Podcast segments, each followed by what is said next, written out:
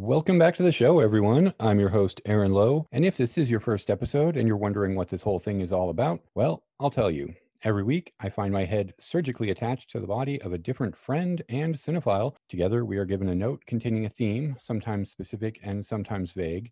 Our job is then to pick a pair of movies that fit that theme and then watch and discuss. This is the Incredible Two Headed Podcast.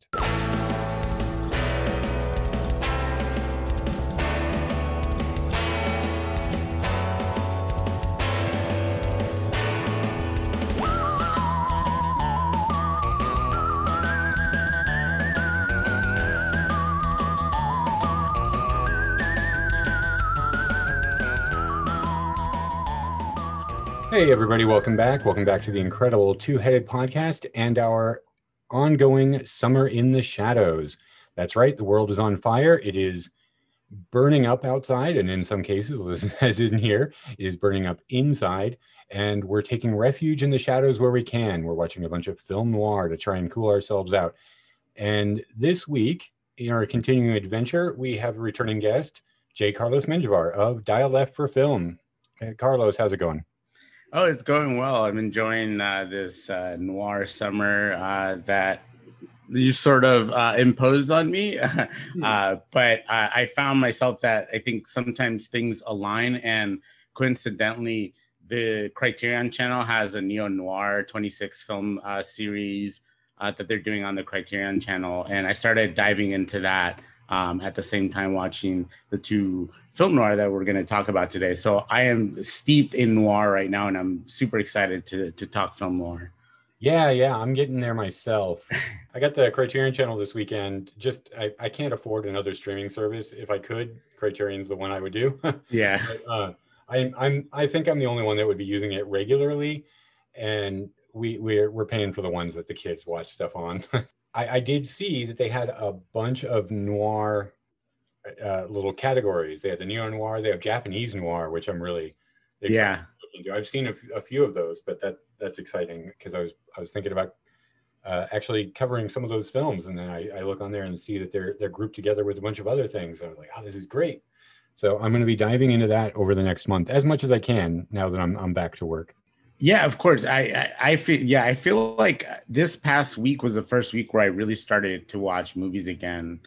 Uh, outside of the Kubrick uh, movies I've been watching for my show, uh, I wasn't really watching much. I was just so tired, and now I'm finally getting into the groove, and I found a genre or a style that I really am excited to get into. And a lot of them have been 70 movies, and the more I more 70 movies I watch, the more I realize I, I think the 70s is one of my favorite uh, film periods uh, around, and that I think that's why I like the neo noir thing a lot because most of them are 70s uh, neo noir.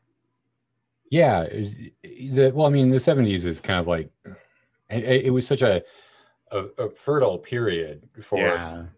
kind of uh well i don't know how i was going to describe it but anyway it, it's just like the the grain of film in the 70s and and just you know you get these movies that that are are not necessarily plot driven but they have really like interesting slices of life. And uh, yeah, yeah, I was yeah. watching like I I got uh well speaking of 70s neo noir on the last Warner archive sale I picked up Night Moves with Gene Hackman.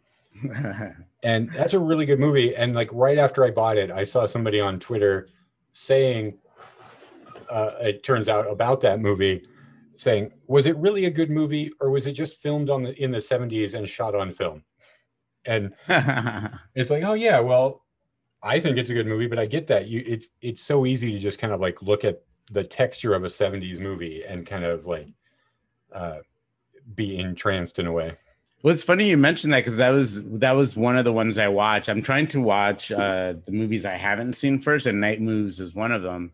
Uh, and I I also really liked it. Uh, I I did feel like maybe towards the end of the movie, I was like wondering like there's no real plot to this. It's just this guy just kind of going through LA and the surrounding areas, uh, you know, kind of looking for something, but really not it's just it's such a bizarre movie and there's there's scenes that are so shocking that come out of nowhere that really had an effect and I just thought this was a cool movie, and I started looking up uh, Arthur Penn because outside of this, I've only seen I think Bonnie and Clyde, and I really dug Night Moves.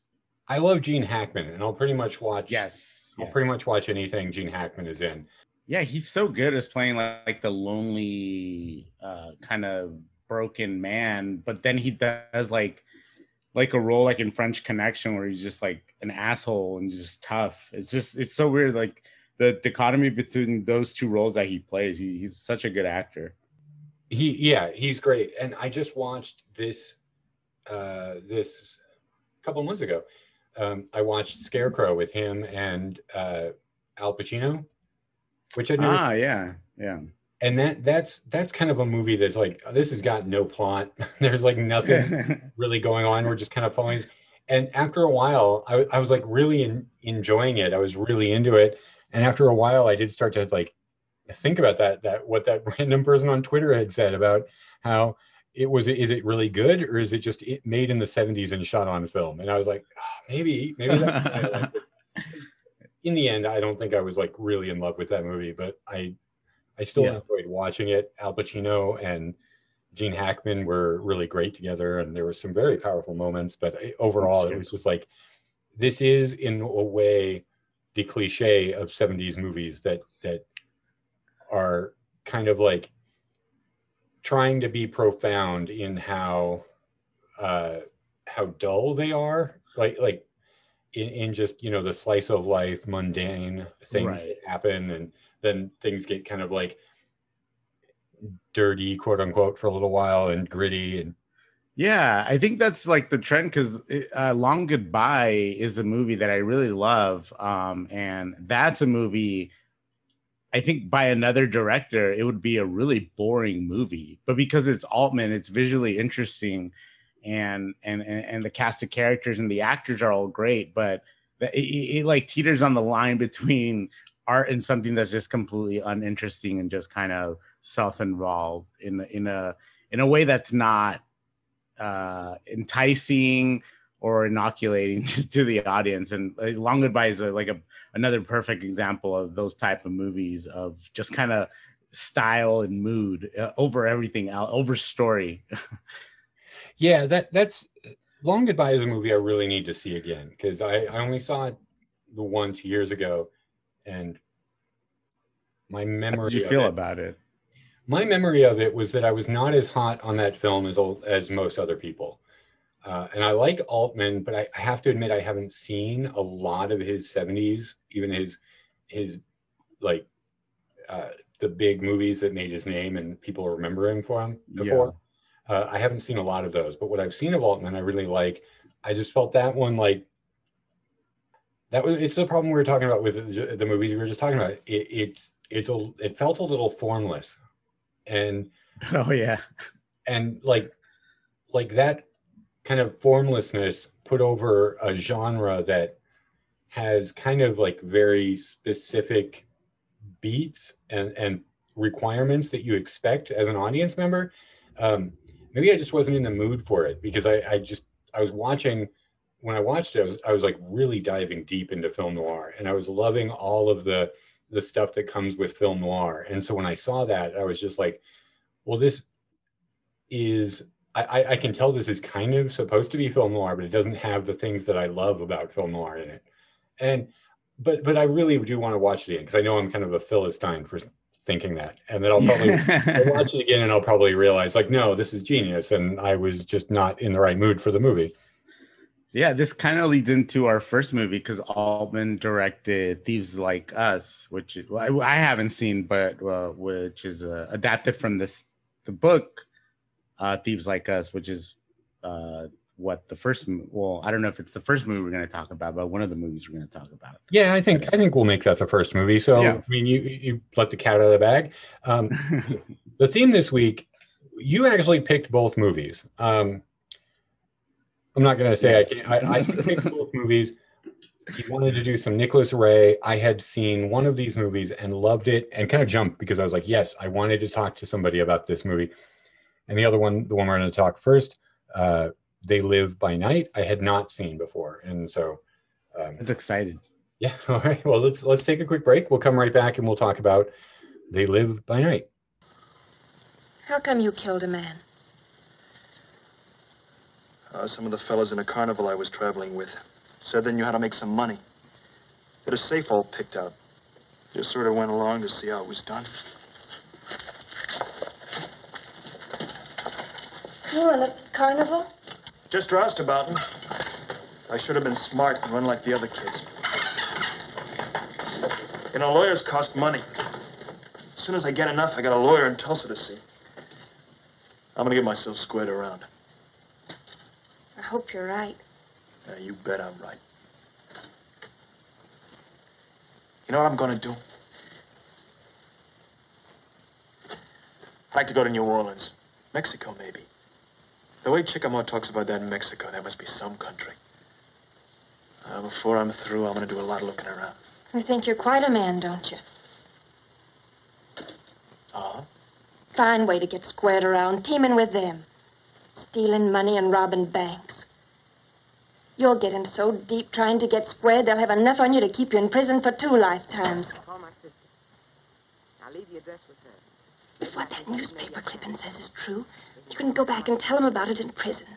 They don't keep people there who don't belong there. They'd never believe me. Who said that? T-Dub? Chicamaw? They know. They Live by Night.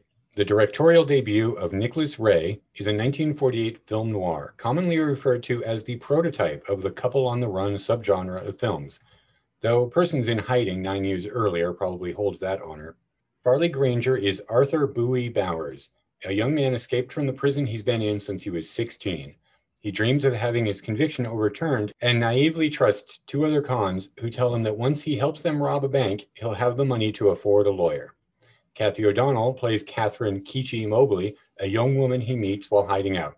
The two fall in love and try to live alone and in peace, while the criminal life turns out to be harder to shake than Bowie thought. So, this is the movie I hadn't seen before. Uh, it, it, had been on my list. It, it, was just kind of like hard for me to track down. This time I ended up having to watch it on Daily Motion, which was a pretty good copy. I mean, it were, certainly wasn't, you know, remastered or anything, but uh, it, it's certainly watchable. So maybe I'll put a link. People can watch it there. And I actually really liked this. I thought it was a lot of, uh, I don't know if fun is the right word, but it was very intriguing. Uh, like I, I was yeah. sucked in in the beginning because this movie does not hold your hand. It takes you a few scenes to even figure out what the relationships between the characters are or what the situation is that you, you kind of get the idea that they're on the run these three convicts and this like farmer they've kind of like kidnapped for a moment just to steal his car and, but we don't we we cut into the middle of like or the middle of this and we don't understand who's with who and who's just being dragged along for a little while um, and the movie yeah. kind of keeps that up all the way throughout. I was kind of not not kept guessing, but I had to kind of like piece things together in my head in, in a way that I really enjoyed. But um, how about you? You've seen this movie before, I'm, I, am assuming. Yeah, uh, I saw it once before a very long time ago. Uh, I, it was one of these movies that I stayed up late to watch on TCM. I I didn't know anything about this movie. It just sounded kind of interesting, and I just started watching from the beginning. It was just starting.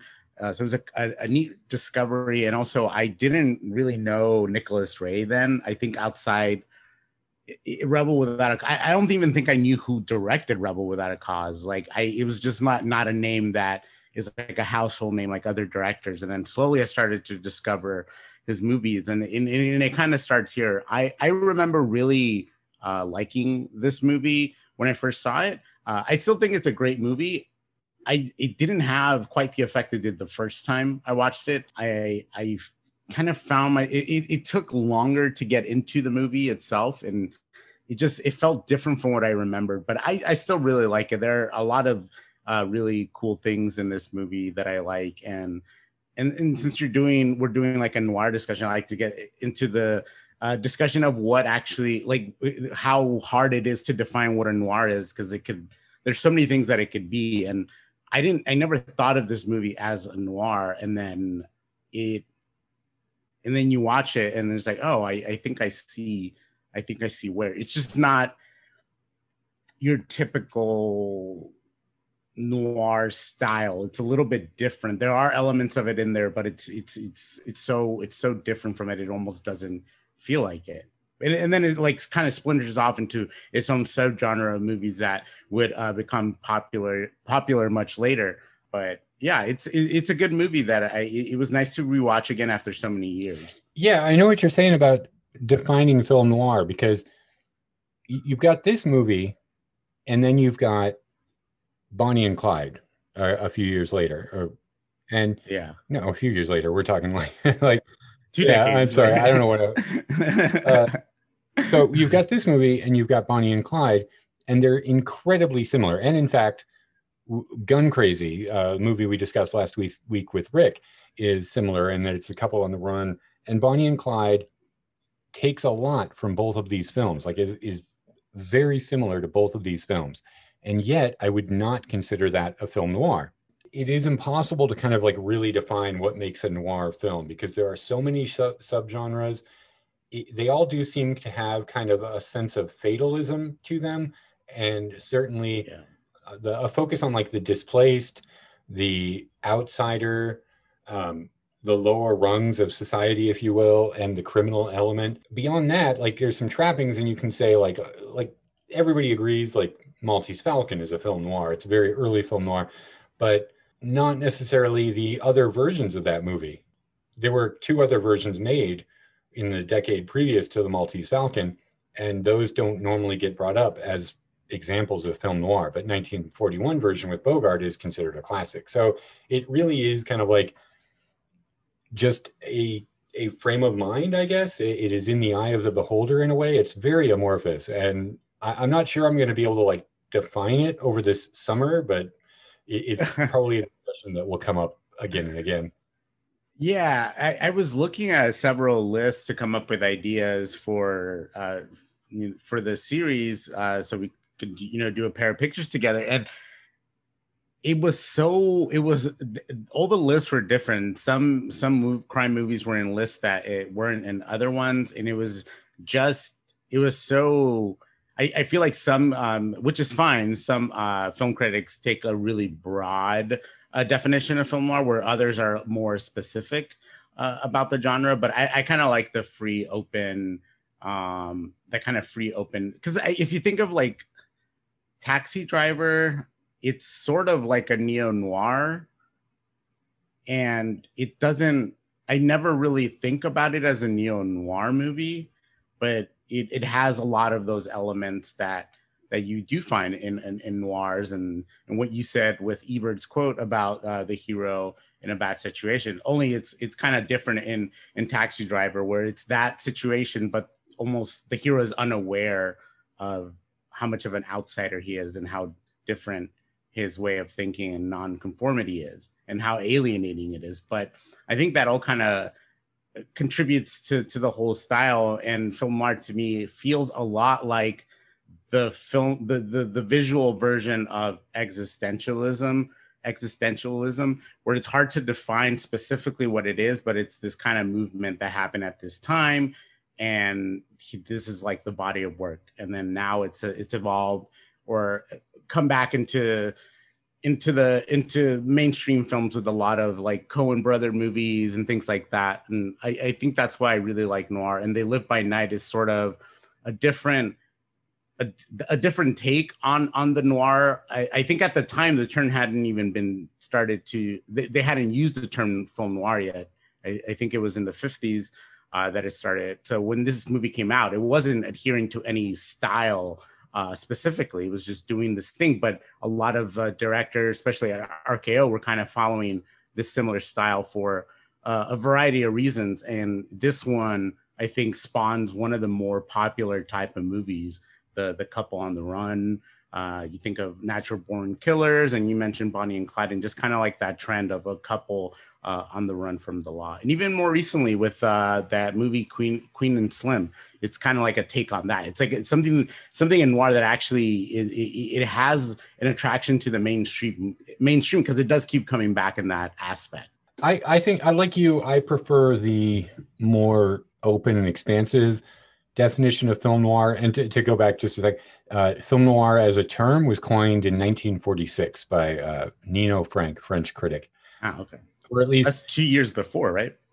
Yeah, yeah. It was first applied to Hollywood films by him, and uh, you know, it, it was a picture of the, or it was to apply to these kind of like post-war, very fractured psyche type crime dramas where it's about the sickness of the soul. But you know, it, it its roots go back so far. Its roots go back to German expressionism. There's an argument you can make that M is a film noir. Mhm. Uh, there's also the French poetic realism films, like um, I don't know if you've ever seen uh, La Bête Humaine, Yeah. the Human Beat, Yeah. or Pépé le Moko. Uh, they both star Jean Gabin. Um, I'm, I'm butchering the name, I'm sure, but those those are not noir films, but you know, like would fit that mold with just a few tweaks. I mean, I, I like I like being expansive about it just because it it like brings up the continuum that is film. That there's really like the that these these harsh genre borders are pretty much just marketing tools, right? Right, Like yeah. they don't they don't really mean anything. The movie can be many different things at once. So I guess I guess to get to They Live by Night specifically, like I said, I, I really enjoy how this this movie doesn't quite hold your hand. There's a lot of things that we get, like information that we get through exposition, and even that exposition can sometimes be fractured. It's it's not it's not like somebody sits down and tells you what happened or what what a person did in the past. We get little bits and pieces here and there. So by the end of the film, we've got a larger image of the whole. I want to say I I really liked these two kids, like Kathy and Bowie Yeah. because they're they're not really like Bowie's the one that's a criminal. Um, he was in prison at, since the age he was 16 for a murder that he allegedly helped commit, but it, it doesn't. It kind of doesn't sound like he really did it. It, it. He was just kind of like wrapped up in something bad. He's not violent by nature. It's just he's kind of had a, a shitty life and been in some shitty situations, and he's so stupid. Like he's just he is not that like uh, what's the word what's what's the word i'm looking at? I talk about stupid. I can't think of the word. Um, but he's kind of guileless. Like he doesn't he's naive. He trusts the wrong people. Like his plan that he's going to break out of prison rob a bank so that he can afford a lawyer and have his conviction for murder overturned. Like he just kind of goes along with the wrong people but he's not like a bad guy. He's he's kind of sweet He's very I- naive. He's like a child a lot of the times. Actually, they Well- both kind of are. they are there's that moment when they're hiding out from like he's hiding out at um a kind of a little safe house out in the middle of nowhere and the highway patrol goes by at a certain time every night and kathy drags him into into a garage and says highway patrol they come by every night and he starts to just count like whisper like he's holding his hands to his head and she gets the idea like suddenly she's been viewing him as just a criminal and now she's seeing like he's a scared kid Yeah. she's like, How old are you? And he's 23. And how long have you been in prison? Seven years. And he tells the story about his his well, I think he tells the story about his life growing up later, but like you get this idea that like he went into the prison as a child Yeah. and has not like emotionally matured at all. He's he's definitely yearning for for stability. I think that's why that relationship seems so although it is sweet, it's very kind of off because it's almost like they're like he's playing house and so is uh uh what's her name? Uh Keechie, is that her name? Ichi is what they call her, but her name's Kathy.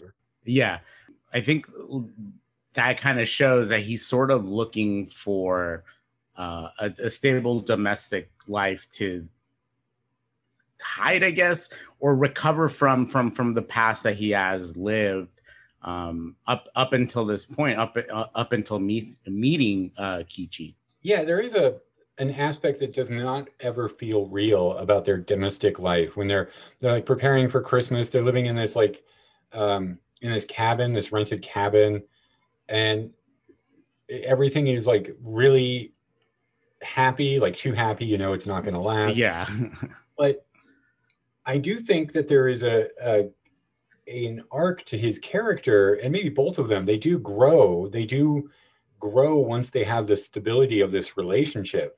Um, by the end of the movie, I mean, he still is coerced into trying to rob another bank, which goes horribly, but he is he is more certain. He is more assured.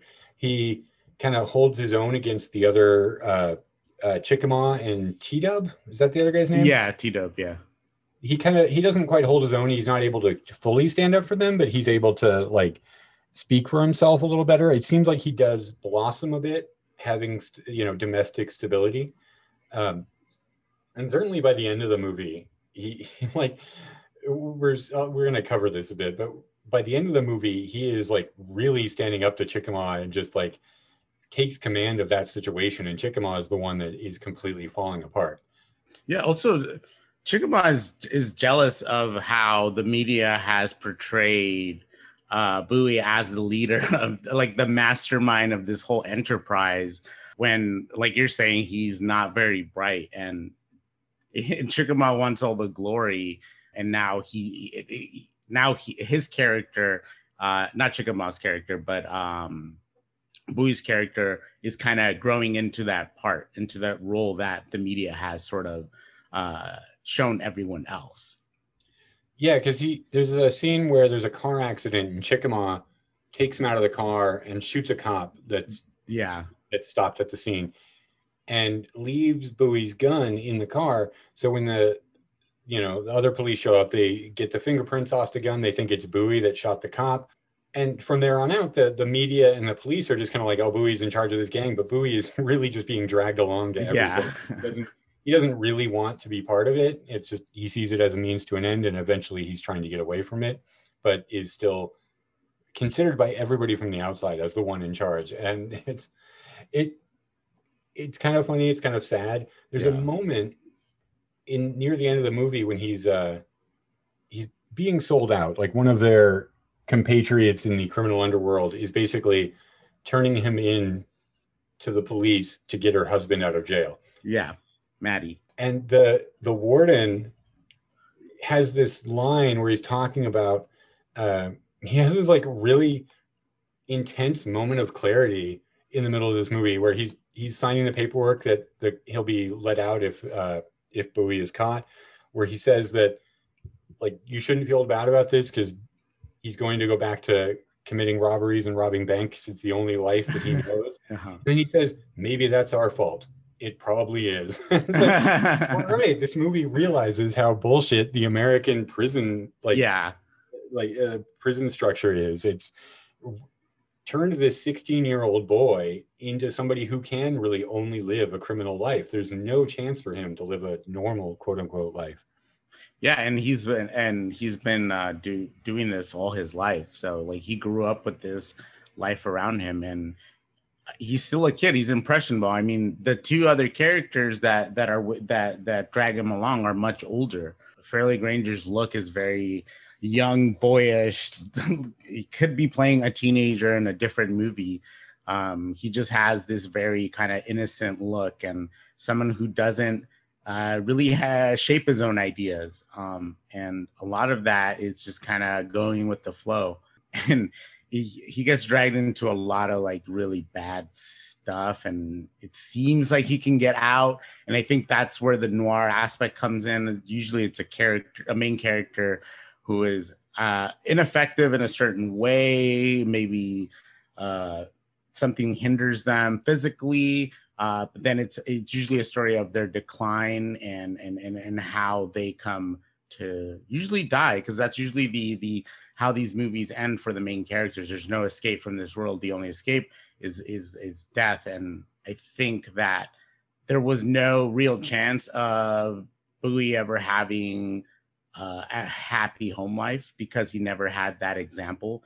Uh, everything he knows uh, is is is very surface level things that we all kind of know, but I think that he he has a very tragic tale and story, and so does so does Keechie and and the way that they they, they follow for each other because those moments are really sweet and and and and and are very touching the way that they're sort of discovering and exploring love in a very naive and innocent way. Um, that it, it's it's it's such a nice little glimmer in the movie, which is mostly pretty sad and uh, and at times violent, uh, but it's it's just an it's an interesting take on on the noir because there's no real uh, as as far as you can say maybe Mattie, but femme fatale. I mean, Mattie kind of is directly related to his death. So you can maybe call her a femme fatale in that aspect, but it's such a brief moment. It's not even part of the scope of the movie itself. It's more of the, and, and it's stated early on in the movie with the, uh, there's a, some kind of quote about uh, about uh, his fate very early on, where it kind of sets the tone, like, "Oh, this guy's not going to live long. He's still like a young kid, and you know, this is how that story goes and how it ends." Yeah, the opening is like a shot of the two of them looking very happy, and there's text on the screen saying, "This boy and this girl never had a chance to live in the world that you and I know," and it does set up that they're not going to end in the happiest place. And this that's what makes this most a noir film, I think, is just the fatalism yes. of this film. And we kind of jumped ahead. Well, there's a lot of I want to go, I want to talk about in there. Mattie is maybe what the closest to what this film has to a, a femme fatale, you're right, but she's not even a, a true femme fatale because she's not motivated by like what a femme fatale usually is. She's not. Yeah. She is not trying to do wrong by anybody. She just like is desperate to get her husband out of jail, and it's been so long, and he's Yeah. getting older, and she's not even setting Bowie up to die. Bowie dies at the end. Spoiler alert. The- he's he's going to just like get one last look at his his wife, his pregnant wife, and leave a note for her about where he's going and that he'll send for her. And the cops are waiting for him, and they tell him to turn around with his hands up, and he reaches in his pocket for the note, like really quickly. Like he turns around like he's pulling a gun, but he's pulling the note out, and they shoot him. And I'm not, I'm not saying that's justified, uh, you know, a cab, but um, she is not necessarily setting him up to die yeah. and he feels bad about what she's doing like you could see she's kind of goading him towards like going like instead of just sneaking off going into the trap but you can see it on her face that she's just like feels so terrible about it. Um i have a lot of sympathy for her especially like a, there's a scene early on where t-dub and bowie come back to the house they've rented while they're staking out their first job and she's locked herself in a bedroom and Chicamaw is like laying on the couch like really happy and she like when they're inside for a few minutes she calls out like T-Dub and he's like yeah and she comes out and she's looking really kind of scared and he it you know he he describes it as saying I just she's so dry I just wanted her to take one little drink but you get the idea he'd been trying a lot more than that while they were gone Yeah. probably trying to assault her. And you think about the, the the people that she's dealing with while her husband is in prison and how tough her life must have been. That I'm like, you know, you don't ever think she's a villain for what she does. Like it, it's super understandable why she does everything she does in the film. Yeah, yeah, of course. I yeah, I agree with that. I I mean, there yeah, like there are a lot of things in this movie that are sort of like a are less determined, more of a, a gray area. Uh, and I think that Ray does a really good job in adding like a humanistic touch to to to these noir movies that he's made. Uh, he does that, I think, in on Dangerous Ground as well, because there is a lot of kind of emotion in this. You, there, there are they are crime movies, crime movies, but there's a lot of emotional depth to the characters, uh, to the things that the the two main characters want and desire, um, and and then everyone else and what they're what they're after in in in the film. Um, I think that that's what I really like because the the the thing with at the at the end of the movie when she's reading the letter is a very touching moment to to to close on on on on his words uh, from this young guy who lived this life that was not really you know by choice. Is kind of a product that he's a product of his environment and that's all he knows and that's all he can, can continue to partake in and it's a dangerous life and it's a dangerous world and then ultimately that that that world consumes him So to talk then about his death, uh, there's more I want to get to, but we're we're kind of like on this. So uh, he's killed. We never see the cops. We hear them talk, and the most we see is they one cop steps into frame, and we see like his arm holding a gun and like his legs, Mhm. um, and then it cuts to something else. So we never see the cops at the end. I think the only cop we see in the entire movie is the one that gets shot after the car accident. But uh, while he's dying, there's a train going by in the distance that we also don't see, but the sound of it is dominating the soundtrack. It's just like the loudest noise there is is the train whistle and the chugging along. And I love noir, I love trains in noir films. I mean, I love noir films set on trains. I love films set on trains. Uh, but even when we don't see them, trains in a noir film are so symbolic uh, about what the film is usually about because a noir film is usually following a character that wants to escape whatever situation they're in. They're, they they are hopeful that they're going to get to a better life, that they're going to get out of whatever you know mess they're in, and a a train kind of like offers that hope. It's it, it you know it, it is something that takes you away. It, it's kind of a particularly American, particularly romantic style of travel that we have like like there, there's just something uh, about the idea of traveling on a train, whether you're just like, you know, a hobo riding the rails or you know, like you're in a dining car or a sleeping car. There's something about it that is so appealing. And yet that's kind of an illusion, right? It, it there is no turning on a train.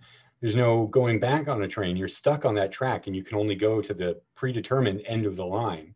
And that is always in a noir film such a like a really thematically rich underlining of the message of the movie that I, I, always really love it. It always like perks up my ears whenever there's like the sound of a train, even or a, a shot of a train in a movie.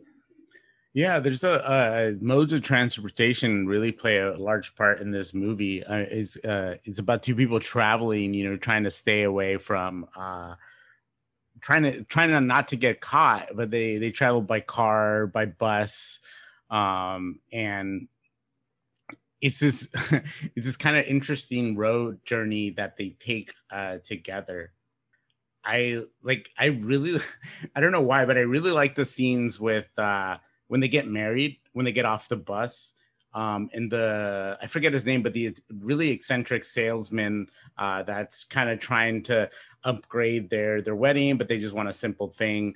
Uh, I really like that scene, and especially when when the the the organ player starts playing the the wedding theme and they each do the motion to like no they they don't want like the the it's just like a sort of like marriage of convenience type of thing but i like how this guy just like he's a business guy a businessman first like he i want to give people happiness if you know if they can afford it and they happen to be able to afford the I guess the luxury of being able to get married and and being able to buy a ring and a and a car and a place uh, so they can have a place for a for a honeymoon.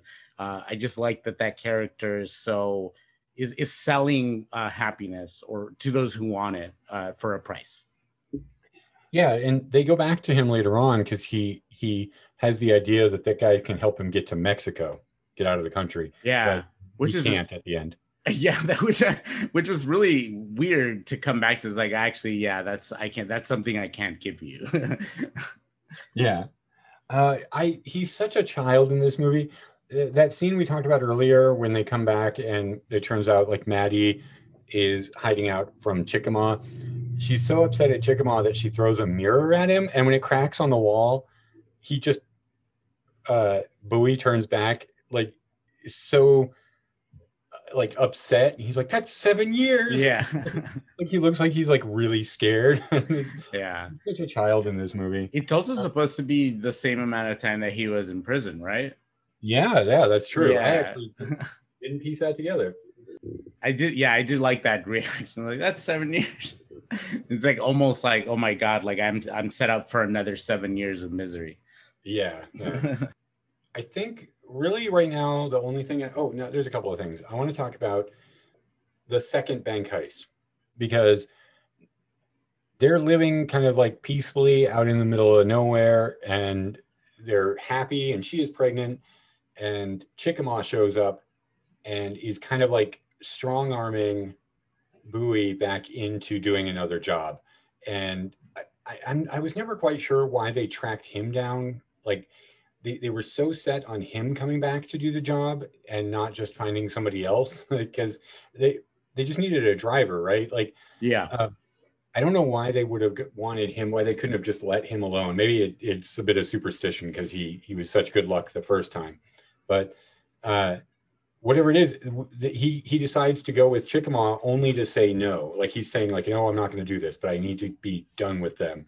And he goes off, and it, they they kind of like get pretty violent with him, and it cuts from them saying we're doing this job basically to Chicamaw and Bowie racing away from a failed heist and you hear on the radio that it didn't like that the gang has struck again but was not successful and that one of them was shot at the scene and uh, the other may be wounded it, it struck me like it's a very reservoir dogs cut like yes yeah i or you know if we want to go back go city on fire but it was such an interesting thing like we're not even going to show a bit of it. We're not going to show any of the planning. We're not going to show what they want to do. We're just going to cut immediately to the next scene and pay attention, and you'll figure out what happened.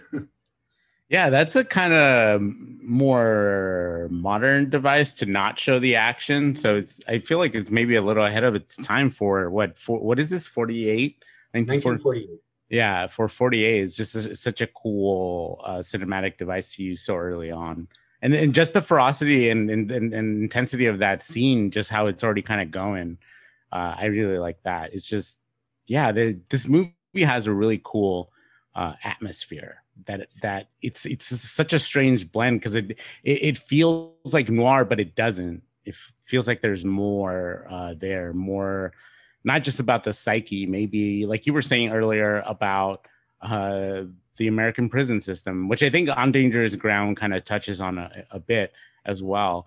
Um, but there's just a lot more going on. It, this movie definitely feels there's something very American about this movie and the way that everything is sort of perceived, and it focuses on like the little guy, the the guy who you know is normally not the subject for uh, your Hollywood, your typical Hollywood movie, um, and just you know it's it's it's and it's sort of a pre, the movie itself is sort of a, a, precursor to to how movies would be marketed uh, in the 50s and 60s and and going forward uh, to to young people to to to uh, almost teenagers i guess teenagers and and those in, in the early 20s and I think that this movie, I, this movie wasn't success, successful at the box office, but it did kind of, it was like a prototype to that sort of uh, that type of movie.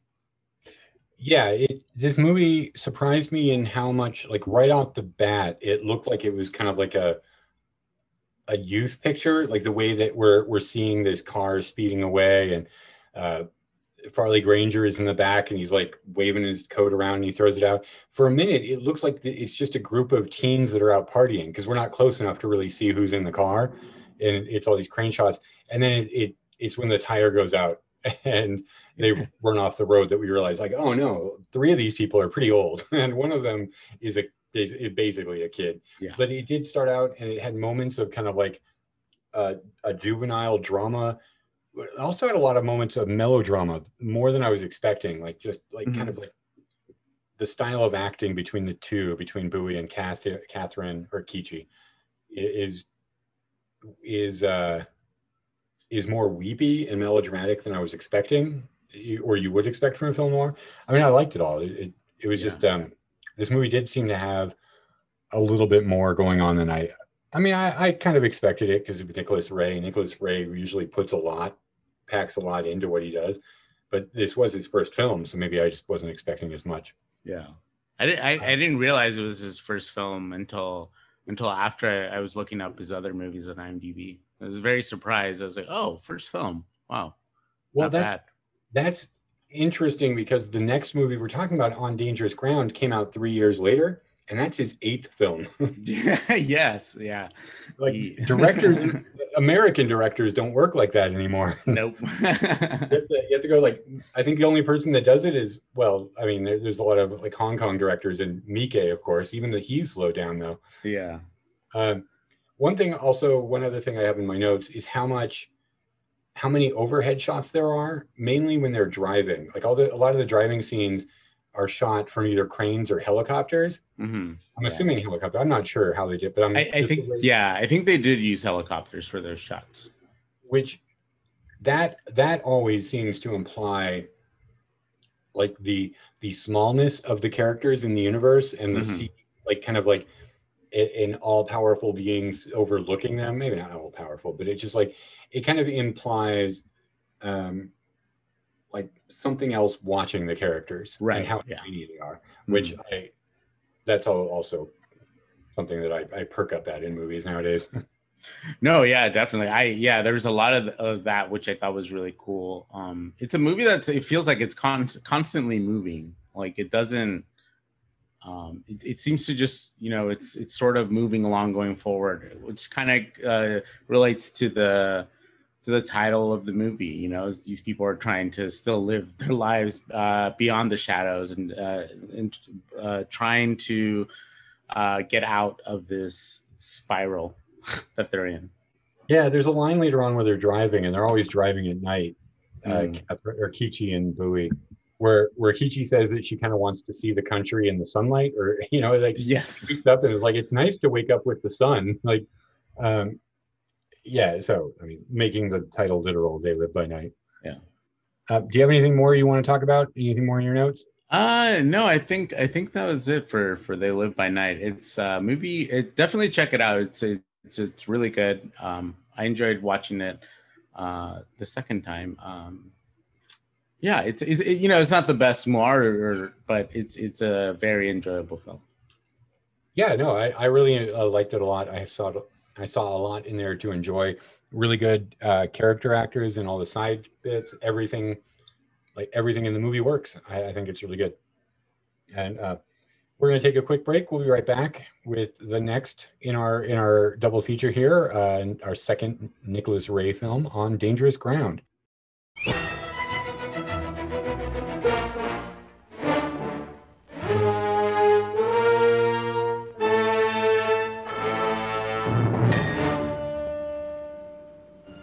good look at this man.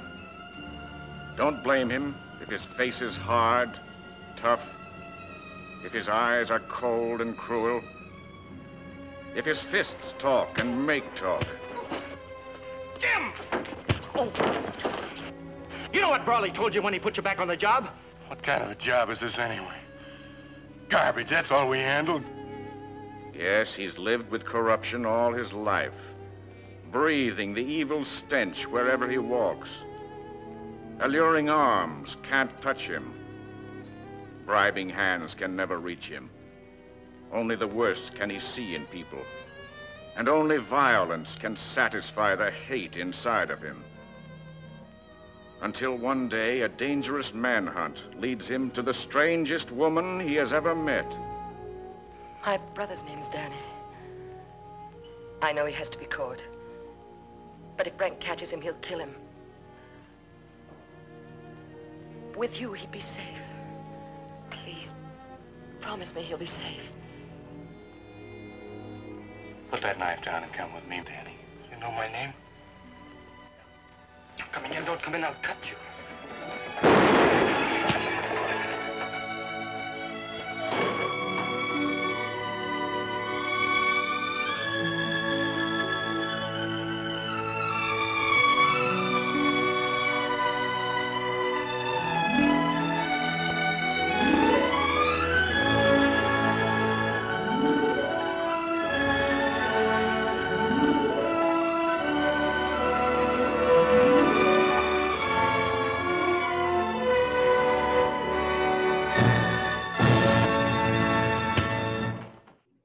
In 1951, On Dangerous Ground follows Jim Wilson, a New York City policeman who is coming apart at the seams and becoming increasingly violent and unstable.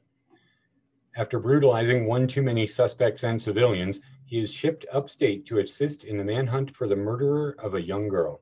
While there, he meets Mary Malden, played by Ida Lupino, who is losing her sight and whose younger, intellectually disabled brother may have committed the murder.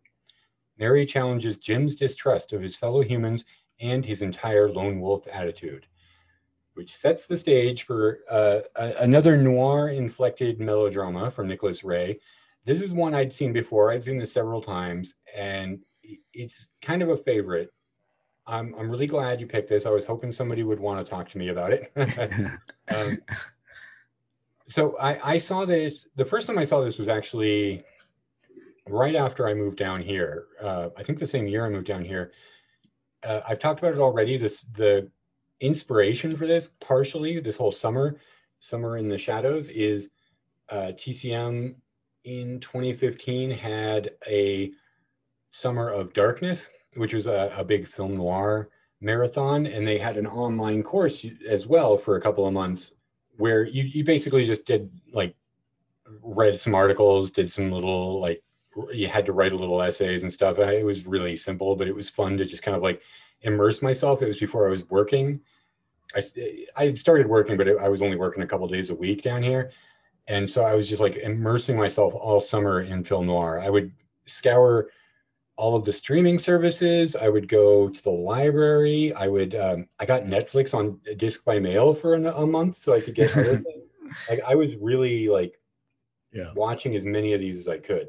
And that's the first time I saw this. And I watched it once or twice since then, but it was um it was one that like really struck me uh, as I mean, I, I don't want to make it sound like this is like my favorite. I just think that it's one that I, I watched and I was kind of surprised by how much was in it and how everything in the movie supported the the theme of this, which is a you know a a police officer who is overwhelmed by everything that he sees and closing himself off and the need to or the kind of the need for human connection in this world um anyway i'm talking so much what's your history with this film I I actually saw it uh, fairly recently as well. I don't remember exactly when, but it might have been like three or four years ago. Um, and I was really struck by this film. I thought it was really just great and profound, and like I said for, uh, about They Live by Night, also very emotionally complex that I really like, and everything felt not determined uh, as good or bad. It, it, was it was there was a gray area that this film um, kind of covers, and I really like that. This is only my second time watching it. I've been wanting to rewatch this for so long, and I'm glad I finally did it. I think I still had the same reaction uh, to this film that I did when I first watched it. Uh, On Dangerous Ground is uh, by this point I knew Nicholas Ray, and I was watching more of his films. Um, and this one struck me because of the poster that I had seen of Robert Ryan walking along Ida Lupino in the snow. Um, and just thinking like, whoa, uh, a noir uh, set in uh, to a snowy background. That's kind of cool. I'm gonna check this out. Um, and yeah, I, I just uh, there's a lot of things I love about this movie, but yeah, it's it's just a fantastic movie. That snowy backdrop shot in colorado a lot of it's out on location. Man this movie made me so homesick. And like I, i'm not i don't miss alaska specifically but i miss snow. I'm i miss you know uh, pine trees and um, uh, the cold is certainly right now. Uh, i i miss so much about it. And I talked about this with Rick recently, where even in commercials or short YouTube videos, I will just sit there and look at the background if there are trees moving in the wind because we I miss it so much. uh, yeah, it, it, that that is you know partially why maybe this movie is such a uh, hit for me as well. Is just like this setting is really um, really pleasing to me. Are you also a really big fan of Nolan's Insomnia? Uh, is that Alaska? It is. yeah. It is a fake. It was filmed in British Columbia. I'm pretty sure almost oh. everything in Alaska film or set in Alaska is filmed in British Columbia. Yeah. Um, and it, it's not a real Alaskan town, and it, it, takes place in a part of Alaska that I, I've been to, but not like a lot. So. Oh, okay like it, I think that takes place down on the Panhandle, so it's it's kind of closer to the Pacific Northwest than where I was living, but it I mean it's close enough. I, I do like that movie. I haven't seen it in theaters actually. It's like the one Nolan movie I've only ever seen in theaters. Oh really? Damn. yeah, I haven't I, seen that movie since around that time. I mean, I liked it. I yeah. just don't know why I never I never bought it. I never uh, yeah, it's one I want to revisit because I, I, I remember people were kind of crazy about that movie.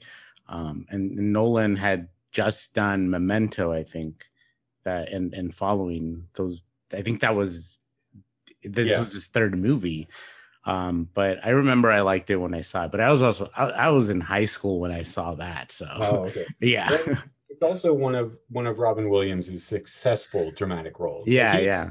he, he can do drama pretty well, but that that's one that like I think that and One Hour Photo came out around the same time, and I I much preferred his role in Insomnia.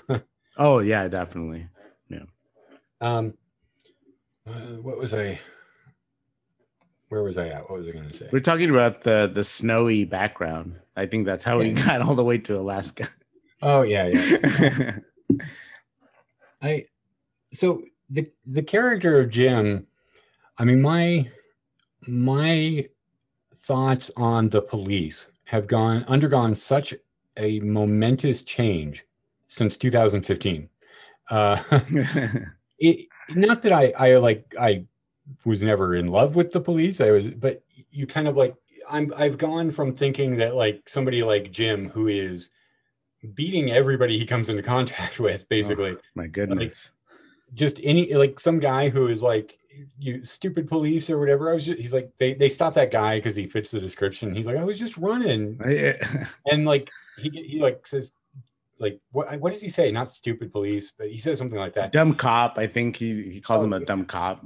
and then like his partners have to restrain him because he's gonna Yeah. try and beat him up and like uh, his partners kind of are you know seen as as the more standard cop and i think at the time i would have felt that jim is an outlier. Like he's like oh yeah he's like the lone can like the loose cannon on the force. Yeah. and now it just feels like everybody on the police force is like him.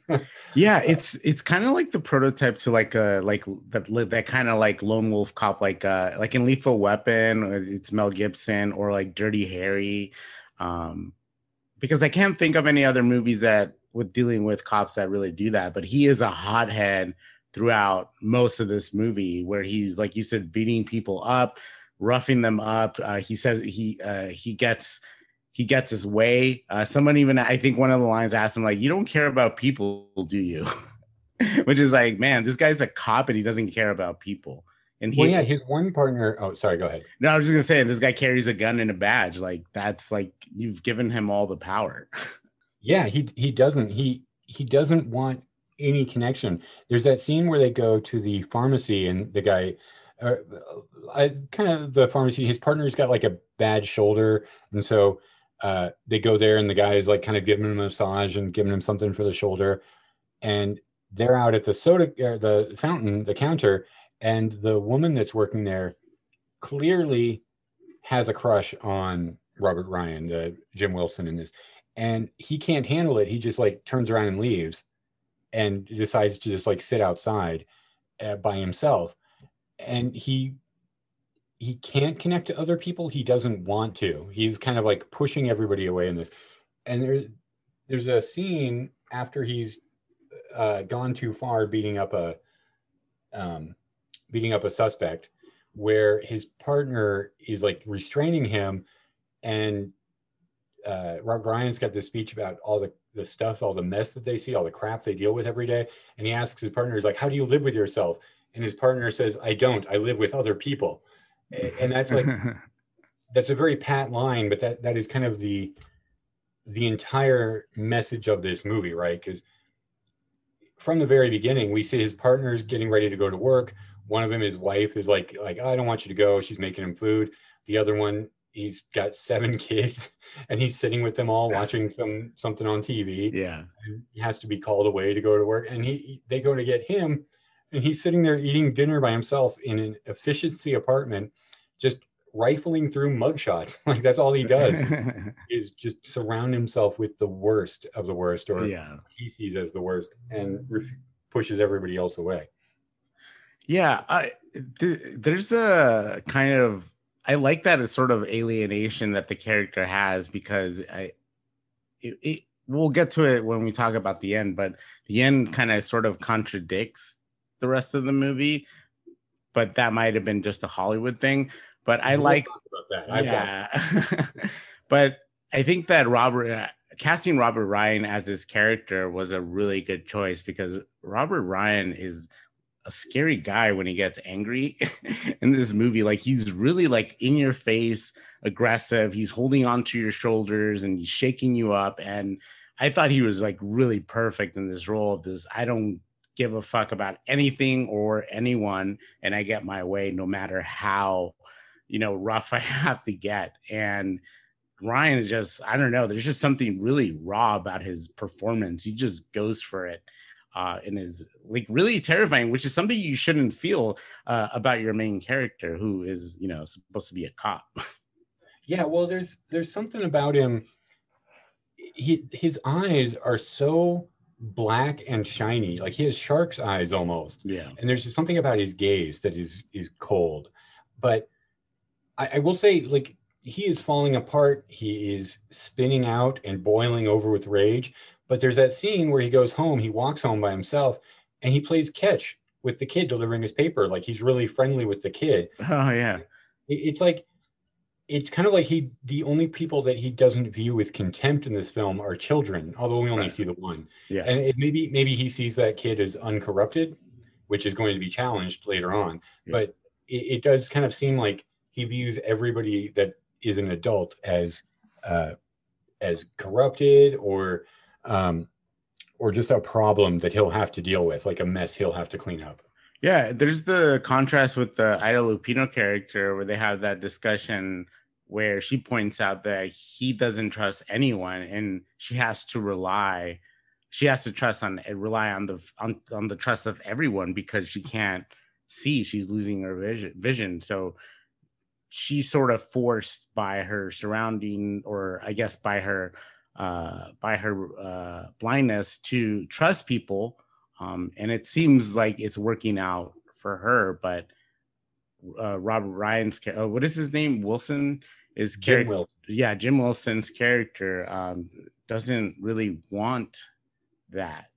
It's sort of like her uh, uh Ida Lupino's character started proving it works. Just open yourself up to this, and you know, and trust people. You don't have to have this guard up all the time um, because it, it extends past you know his job too. It's not just you got to be cold to be a cop. It's it's like that's just how his life is and how it goes. When he's talking to that girl uh and he's like holding her and she says one of the things she says is like you'll squeeze it out of me right or something like that. Um i like that crossfade of robert ryan descending like down the dark stairs and it's sort of like his continual descent into uh, alienation from from people. Like he just antagonizes everyone. It, everything is a conflict and a fight. Yeah. So, um, yeah, the the thing with Ida Lupino, um, once he gets there, like you kind of think that he and Ida Lupino are going uh, Mary Mary is her character's name are going to be opposite poles. Like he is closed off and untrustworthy untrusting and she is completely open and trusting of everybody. You think that they're going to be on opposite poles but i'm jumping ahead a little bit here but once he gets to that upstate community like that mountain air does him good i think. But he, he comes to that upstate community and finds that um, well, let me just jump back a little bit. So he gets sent up to assist in the hunt for a murderer because the his boss is like, "Get out of here and let things calm down. You're getting you're you're going too crazy." Um, he gets called up there. He drives for hours and arrives in the city apparently right after the murder has been committed. Like they're chasing the killer into the woods. yeah so I was like, I, I thought that was a bit of a weird, like, I don't know if that's a mistake or if, if they're, they've really just been chasing him around since, uh, since the murder was committed, but it, yeah, it, it was kind of strange, but you, he gets there and I thought that it was going to be him as a fish out of water. Like he's clashing with the locals because he's too violent. And it turns out that the entire community is swept up in this desire for biblical vengeance. Like they're eye for an eye trying to get this person to kill them. And he has to suddenly be the voice of reason. So he's kind of stuck in the middle between Ida Lupino and uh, the very relatively minor character of, uh, I think his name is Walter, the father of the girl who's been killed, um, who he ends up kind of uh, going off with to look for the murderer for most of the movie or the rest of the movie anyway. Um, so it is it is it is interesting that like I, I you, you would expect them to be kind of like mirrored in a way, but they're not. Like he's a little bit more towards her view of things than the father is. Yeah, I like the the comparison between like the country life and the city life. Like it, it, definitely seemed like a lot of his anxiety is stemming from living in a in in, a, in an urban landscape, um, and he, I guess, in a way, escapes from that, even if it is temporarily. And he he is because he's he's more open like and this goes back to what I was saying about they live by night about like the gray area. When he was in the city, everything was more black and white, but when he's in the uh, in the small town, it seems like now everything can be uh, analyzed or taken an, in in a different point of view. Just because, as a you know, as a cop working on a case, he should have arrested uh, what is it, Danny, um, for you know being a suspect for the murder of the little girl, but he doesn't. He he's more compassionate about it, and yeah, the, the the approach is very different.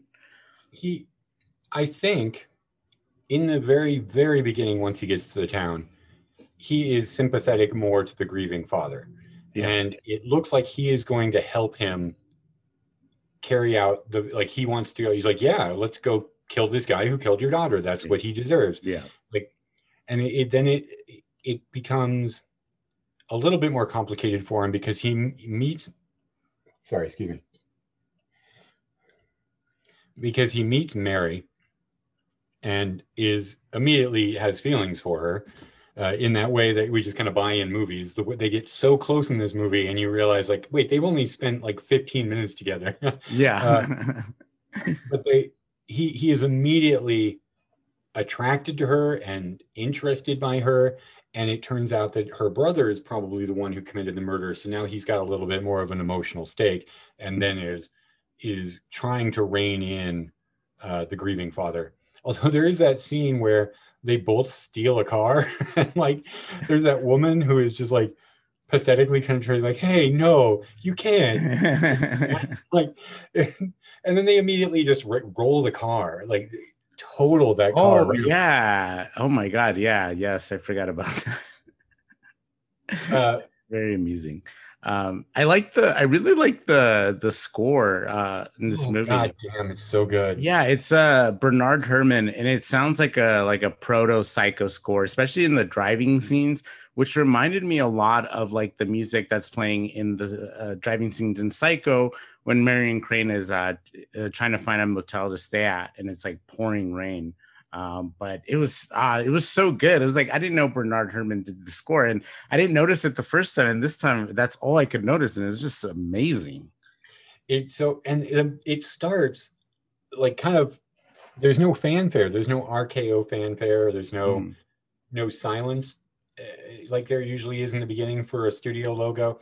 It is RKO logo comes up and that bombastic, like really explosive score with like the high strings and just like the boom, boom, boom, yeah, it's racing. The movie like it is it, it gives the movie such momentum, and the movie isn't exactly like a bullet shot out of a gun. It's not a movie that just like on, on its own moves. Yeah. But the the score gives it so much energy. I, I really loved it this time. Yeah, uh, the, the the movie does it, it feels like two different movies at times. Uh, it is a very short movie, but we do spend a lot of time, a lot more than I remembered, in the city itself before he goes on on this new assignment. Um, so it, it, it kind of shows two different sides of uh, Wilson's character as uh, as you know within the element of being a, a, a cop and then in a more relaxed open setting kind of we get a, a window into that there there there maybe there is hope for this guy to, to to, let people in as he does with uh with uh, uh I don't what's her name again? Uh, Mary's character. Mary, Mary yeah. Um it, it is an interesting sort of analysis of, of, of a character um, as he goes this sort of change uh, of not just setting but emotional um, emotional change.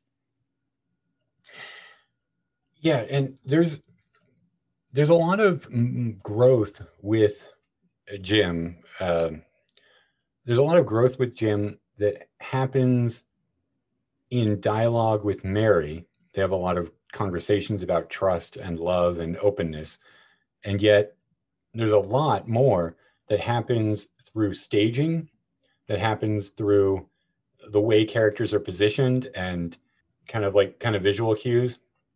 Mm-hmm. Um, I'm thinking of because okay, so we're we're kind of gonna skim past this part because there's pretty big development where uh, Jim finds Danny hiding out in well, he's kind of hiding out. He knows he's being chased. He admits to the murder, but you you can tell he's he doesn't quite understand what he did, and he doesn't understand. He didn't understand what he was doing at the time, and it Jim is kind of advancing on him, but he's also talking him down. And then Walter, the grieving father, jumps in with his gun and immediately tries to shoot. And then they are fighting.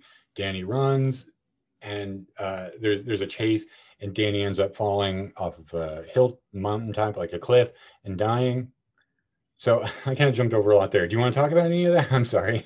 oh no, yeah, I I did no um yeah it's it's really it the fact that the that that danny had a uh, um, mental issues i think was not something i would expect you know from from this kind of movie because a, a lot of the mental issues that are in noir are subtle and when it relates at least to the main character they're subtle it's, it's subtextual uh, and this one doesn't relate to the main character, but it's out in the open, and it's and it's something that that puts now crime into a new perspective. Like like this person wasn't aware really of what they did in the same way that uh, in of mice and men uh, i forget the character but in the same way that that character is unaware of what they've done in that book or any of the movies um, so just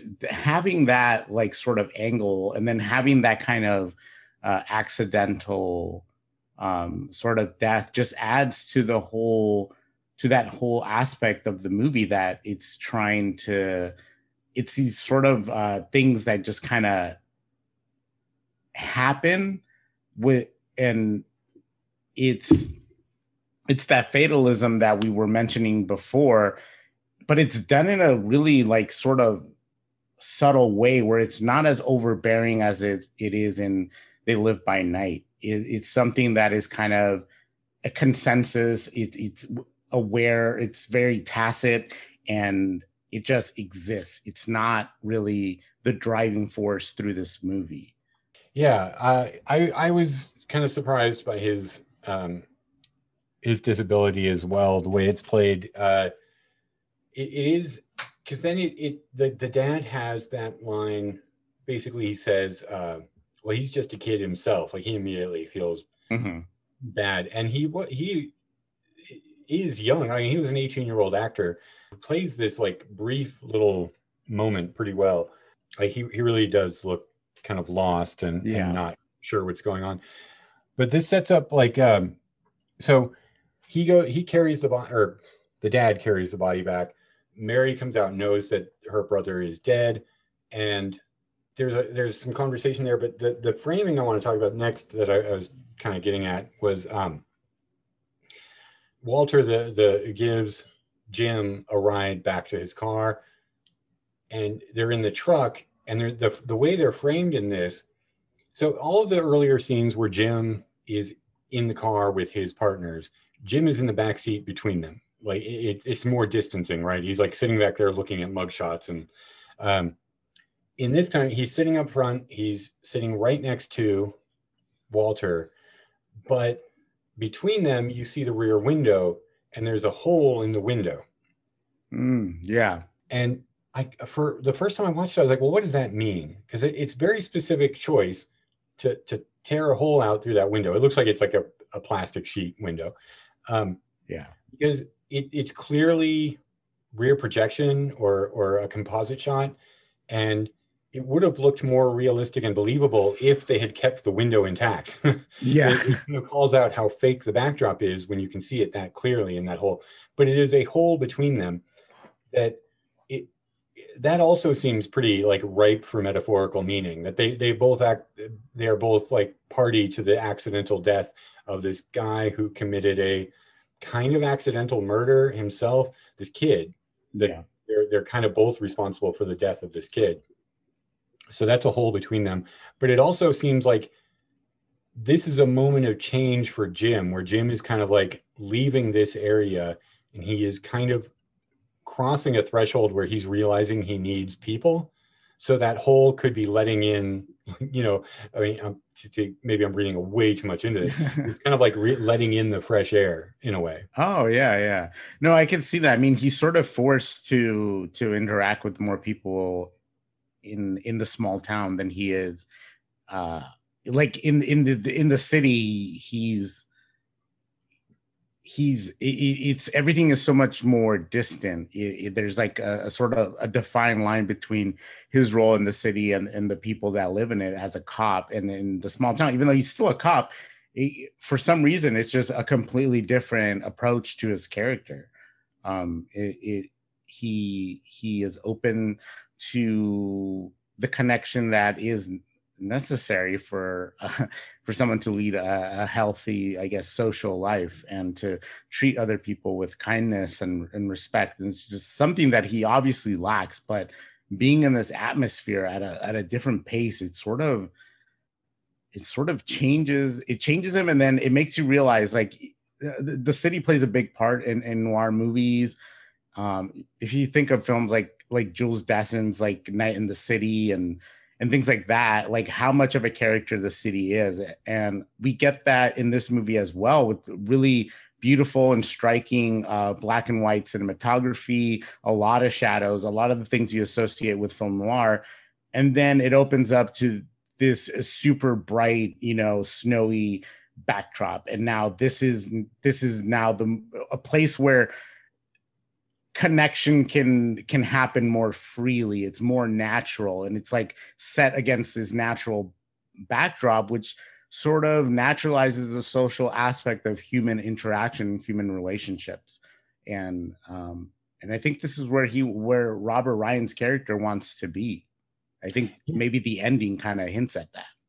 Because yes because there there is i mean it's not a i'm not anywhere near the first person to say there is an anonymity in the city that was he probably found comforting but was also not good for him. Because he could just leave any situation and go sit in a car. He could just go back to his empty apartment. Yeah. whereas the, this mountain community where it, it's a smaller community everybody kind of has to know each other uh, even though he he's not there for very long he doesn't really ingratiate himself or or get get kind of like into the community, he does find a connection there that he was probably uncomfortable with, but also discovered he needed in a way. Uh, it certainly seems to have, have, changed him quite a bit. Um, yeah, there are, that is interesting because the this the case that he go that he sent up there to is specific. There's like specifics. It's like a little girl who's been murdered, but in the city he's just a, you know, you know he's just roughing people up it's it's it's more like it, it focuses on just one thing whereas in the city it's like a series of crimes it's like nonstop. It was like now this is the next thing or this is the next you know the next assignment. And this one's just like is this one thing that allows him to like sort of familiarize himself with all the people there. So as he's leaving there's a really cool pov shot or well a fade where there's a pov shot of walter's truck driving you know down the, the snowy road cut like it fades to a POV shot of Jim's car as he's driving back to the city alone and it's paved and it's more built up. Uh, and he starts to kind of like think over things that were said to him by people there. Yeah. Like you're kind of like how the loneliest people and are those that are always around people. Uh, how you kind of need to give it, get in or give in in order to get something out of Yeah. this world. Mhm. We, we've kind of like completely, or at least I've kind of completely glossed over the fact that Mary's blindness was at one point preventable, but she never went and had surgery done because she couldn't leave her brother who who she was caring for and who clearly was troubled or Yeah. not troubled, disabled. And that it may be too late now. And Robert Ryan, uh, Jim, is trying to talk her into going to see the doctor again. Um, and this is what I'm saying, where like they've known each other less than a day. They've only spent a few like minutes, maybe an hour together. And Yeah. he's like, You've never been scared of anything in your life. Why are you scared of the doctor? Like, you don't know that. You don't know anything about her. Um, Very presumptuous of him. yeah, but but he's driving back and all of these conversations are playing in his head. And then we get to that ending that seems super happy, right? Where he he is walking back into Mary's house and Mary is coming down like Jim or what she's like Mr. Wilson. Yeah. Like I don't know if you noticed once he gets to the the the town, the upstate community, he's got those black gloves on and the camera actually focuses on them a few times. They're kind of like menacing black gloves, like really really shiny. Um, he never takes them off the entire movie from that point on until the scene where he comes back. Mary coming down the stairs reaches her hand out and he reaches his hand out and they, they like the very end of the movie is they grab hands and he's not wearing the gloves. Which- Ah. I kind of think I want this to be a happy ending just because I, I feel like you Yeah. know, like happy endings. I think this might be a dream sequence or a fantasy. Like he's having a daydream as he's driving as he's driving home. you think so? It cuts from him driving and just Yeah. listening to conversations they've had to fade. There's a fade and he's walking in. It never shows him turn around. It never shows him drive up. It just shows him coming back into her house. Like Yeah. it, it kind of like cinematically feels as if he is just daydreaming, having a continuation of those conversations in his head. Right. y- Yeah. I, yeah, I can see that. I, you know, I normally don't like happy endings, especially in noir, because in noir you normally don't get, not always, but you don't always get a happy ending. Uh, but it was kind of, it was sort of the arc of that character. I think it, that ending was sort of appropriate and necessary. And the thing, I mean, I didn't even notice the thing about the gloves. I noticed him wearing the gloves, but I think to have to showcase the gloves throughout the movie and then have that scene at the end. I don't know if you maybe Ray is trying to do it to throw us off, but it's so big and key for him to finally hold someone's hand without having to have a buffer zone in between. But I, that is interesting. It because the ending does feel not rushed, but it's the way it's edited together. It's kind of like boom, boom, and then final scene, the end. I actually don't know if I, I don't know enough about Nicholas Ray um, to know whether he would have done this on purpose, but it just does feel yeah. uh, it does feel like it could be interpreted either way. And maybe he did mean it to be a happy ending, and and it's it's kind of my maybe it's my cynical nature that's looking for like, well, that doesn't that wouldn't fit. That doesn't fit how bleak film noir is supposed to be. Mhm. Uh, but it, there's something about it that does feel false, even though it is kind of what the character feels like he should be going for, and it does feel fake in a way. Yeah, yeah. Interesting. Wow. That kind of blew my mind. It's like, whoa, I didn't yeah, that adds a whole other spin to this movie. yeah, I I mean, like I may be reading too much into it. but It does feel like there's so much thought that's going into yeah. how things are framed and and shown to you that uh, that it it it's strange to me that it happens so suddenly and you never actually see it. There's no transition to it. It's just a Mhm. fade and he's there. Yeah.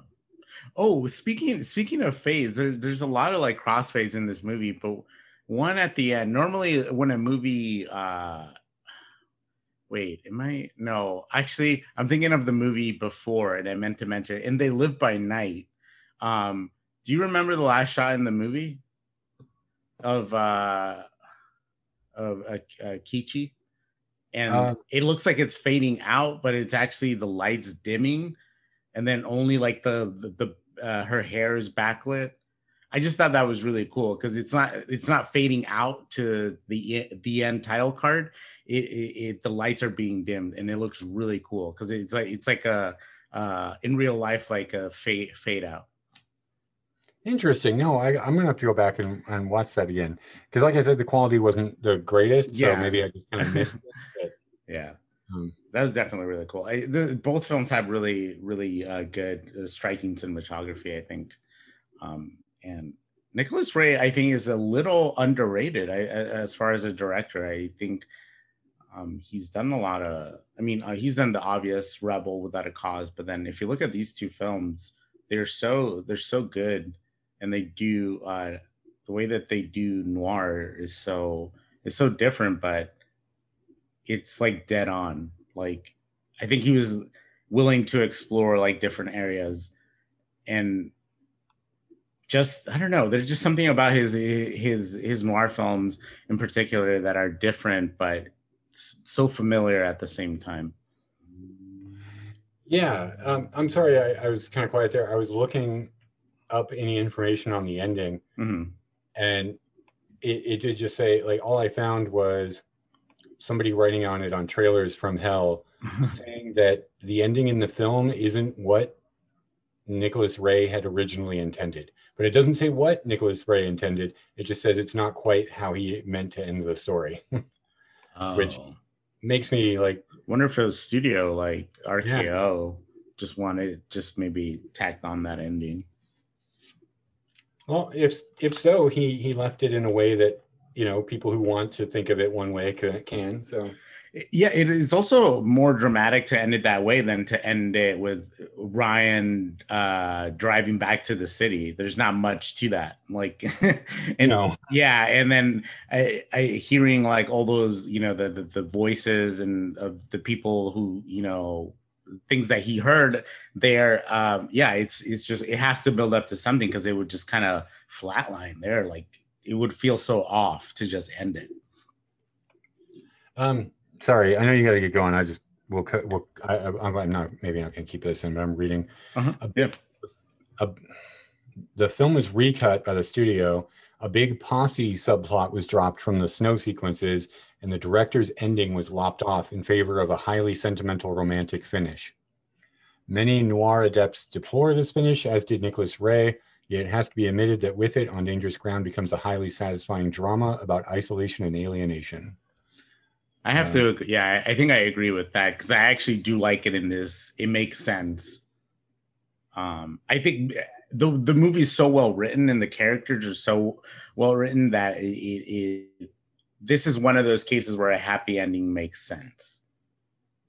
And I, I said that this movie was he was a New York police officer, but I, I it was filmed in L.A. So it's Oh, on L.A. streets. So I guess upstate means like northern Northern California, even though it was filmed in Colorado. I guess Northern California. I mean, it gets snow. Well, maybe maybe it was just shot here, but set in in in New York City. Or I'm sorry, it was uh yeah, shot here, set in New York City. Because I, I can't think of very many places up north where it snows, like in in Northern California. At least like the way it looked in the movie. Because it, it doesn't look like it's winter where he is. it looks. Oh, you're right. Yes, yeah. Um, I yeah, I did. You know what? I did think that watching the movie because it, it switches and, and it's supposed to be just upstate, but it's very wintry uh, in in the upstate part. oh, okay. I, I've got more information here. I'm sorry. I'm just like no, go ahead. I'm curious But to know is- I'll- more. I'll- we'll, we'll be done. Okay. Originally, Robert Ryan and Ida Lupino did not reunite at the end. Rather, her character was left crying while he went back to the city. However, Lupino felt that the ending was too downbeat, and director Nicholas Ray allowed his leads to improvise a new ending, which made the final cut. Wow. So, Oh, speaking of which, uh, Ida Lupino uh, is uncredited as director. I think uh, Nicholas Ray was sick for a few days and she took over. Hmm, Yeah, for uh, some, some some of that.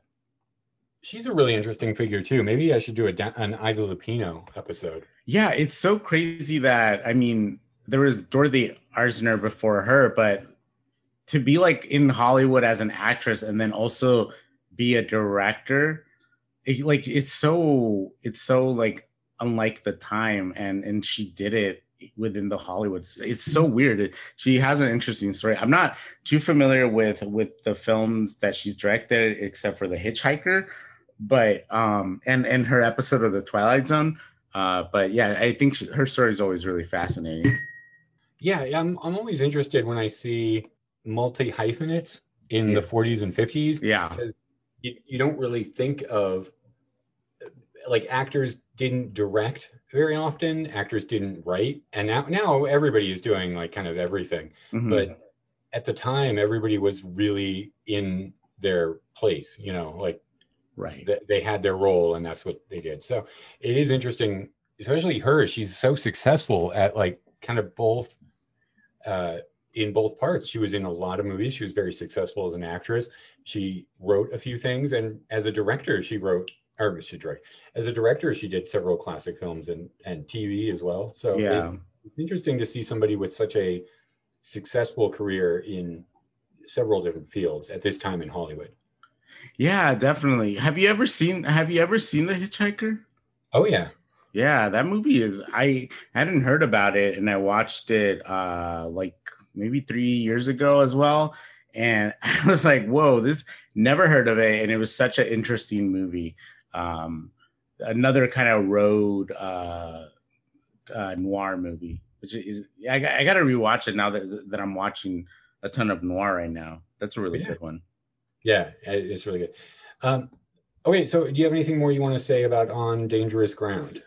Uh no, uh just if you haven't seen it, check it out. It's so good. Um I think very highly of this uh noir. I love it so much. Um it's yeah, it's worth your time. It's uh where did I watch? Criterion channel, I believe.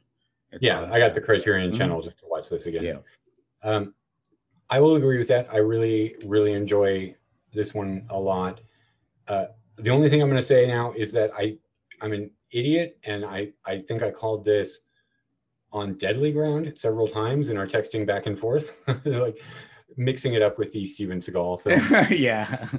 it's very yeah, very similar title. It doesn't no, Yeah. Also, They Live by Night has a title that I confuse with They Drive by Night, not to be confused by uh, They Live or the movie They. or Live by Night, the Ben Affleck. Yeah, or Live by Night. Yeah. oh man. Okay. Well, we're going to take a quick break. We'll be right back with uh, with our well final goodbyes, wrap ups, and plugs.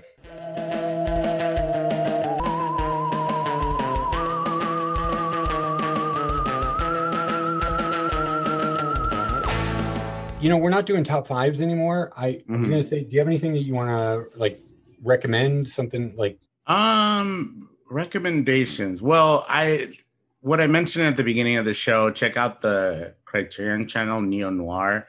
They have 26 movies on there. Um, they have a lot of great stuff like The Long Goodbye. Um, I haven't seen it yet, but Blowout, uh, Blood Simple, um, and I think it'll get you in the mood to to uh, for this series as well. And just you know, check out all the different type of movies that all the type of different type of uh, noir movies that are out there. Um, but yeah, I mean, I, I I have I haven't been watching as many movies as I've been wanting to, and and and coming back to movies uh, has been just mostly noir filled. So, you know, the stuff I mentioned and and and Body Heat and uh, sorry, not Body Heat, uh, Body Double, um, and uh, Night Moves, just stuff that I really enjoyed uh, and and then the two that we watched uh, for this episode. Yeah, I I'm not watching nearly as much as I used to. I'm I'm pretty much watching stuff for the show, and like Mhm. it's just uh, it is work. I I'm getting kind of into a rhythm, and so hopefully soon I'll be able to get to this like like okay, I, I get home, I, I can watch something, and you know it, Yeah, or or maybe it'll just be weekends for watching. And yeah, that's Uh, yeah. all the ones you mentioned are really good. Uh, I kind of don't know what to recommend right now because I'm I'm still uh, like working together what the upcoming episodes were. I uh, are. I know. I'm really excited to kind of get into all of the different types of noir there are out there. Um, I really want to do a comedy noir. I might do one with Rick because we're gonna we're thinking about talking about Dead Men Don't Wear Plaid. Dead Men Don't Wear Plaid. yeah. Oh, sweet. coming up uh, i'm going to be talking about some horror noir which i'm really excited about i'm also really excited we're going to be talking about very specific uh, genre European sci-fi neo noir. So, what do you uh, what are you gonna do? You know what you're gonna do for that one yet? Yeah, we're talking about Alphaville and Element of Crime. Oh, nice! I love Alphaville. I have not seen it. That's to be new to me. Oh, sweet! Yeah. Where uh, Jessica Scott is going to be back. Yeah. Jessica Oh, Scott. nice! Yeah, yeah. He was on our last noir episode, and it was a no-brainer once I decided to do this. Like, okay, you want to talk more? yeah, I'm so excited. I am too. I am too. So before we get going, um, you've got your dial F for film. Uh, this is going to come out. You're still doing your summer of Kubrick. Um, any big plans? Anything? Anything going on there? Um, no, it's just still going through Kubrick's uh, films. Uh, next up, I, I when is this coming out? Next week. This upcoming week? Friday. Okay, so by then I think I would have uh, we we should be on Clockwork Orange. Um, doing that with Jordan, and he is watching it for the very first time. So I oh am man, I can't wait. yes, and he wanted enough time to watch it multiple times. Uh, so I am really excited to talk to him about it, and I want to hear what he thinks, as that I want is to hear if he actually watches it multiple times. yeah, I was curious about that too. Um, but yeah, that that's coming out soon. Um, and then I'm doing a few extra bonus episodes for Summer of Kubrick and talk about some of the movies that are not in the 1001 movies you must see before you die, kind of just to cap off the whole thing. And it's been fun uh, rewatching uh, Kubrick's movies and discovering and rediscovering things. Uh, so that's what we're doing, at least for another month. Uh, that's what we're doing uh, on the show. And it's been so fun. And uh, you're going to be on there soon to talk uh, Barry Lyndon. Can't wait for that. Yeah. Uh, yeah. Um, I'm looking forward to that. That's about it. Eh, You can find us on social media at Twitter, Instagram, Facebook at Dial F Podcast, and you uh, usually I post the most on Instagram, and that's where you can find uh, all the updates on the show, uh, all the new episodes, and all that stuff. Nice. Yeah, everybody give Dial F a, a follow on Twitter, Instagram, and all that. As for us, we are on Twitter and Instagram at Two Headed Pod. Give us a follow, say hello, drop us a line. There's an email if you want to ask any longer questions or, or send me a line, uh, send me a message. It's twoheadedpod at gmail.com. And this is something I haven't done in a while. Uh, just really going to quickly throw this in there. We do have a partnership with Metallic Dice Games. I haven't mentioned it in a couple of months, but it's still there. Uh, they offer dice, dice related gaming accessories. Go to metallicdicegames.com. If you buy anything, enter the code two heads at checkout get 10% off. And uh, there's some cool stuff that uh, my partner Amber has designed for them that's on sale there. So check it out. And that'll do it for us. We'll be back next week with some more noir as we dive back into the shadows. And uh, yeah, we'll see you next week on another incredible two headed podcast.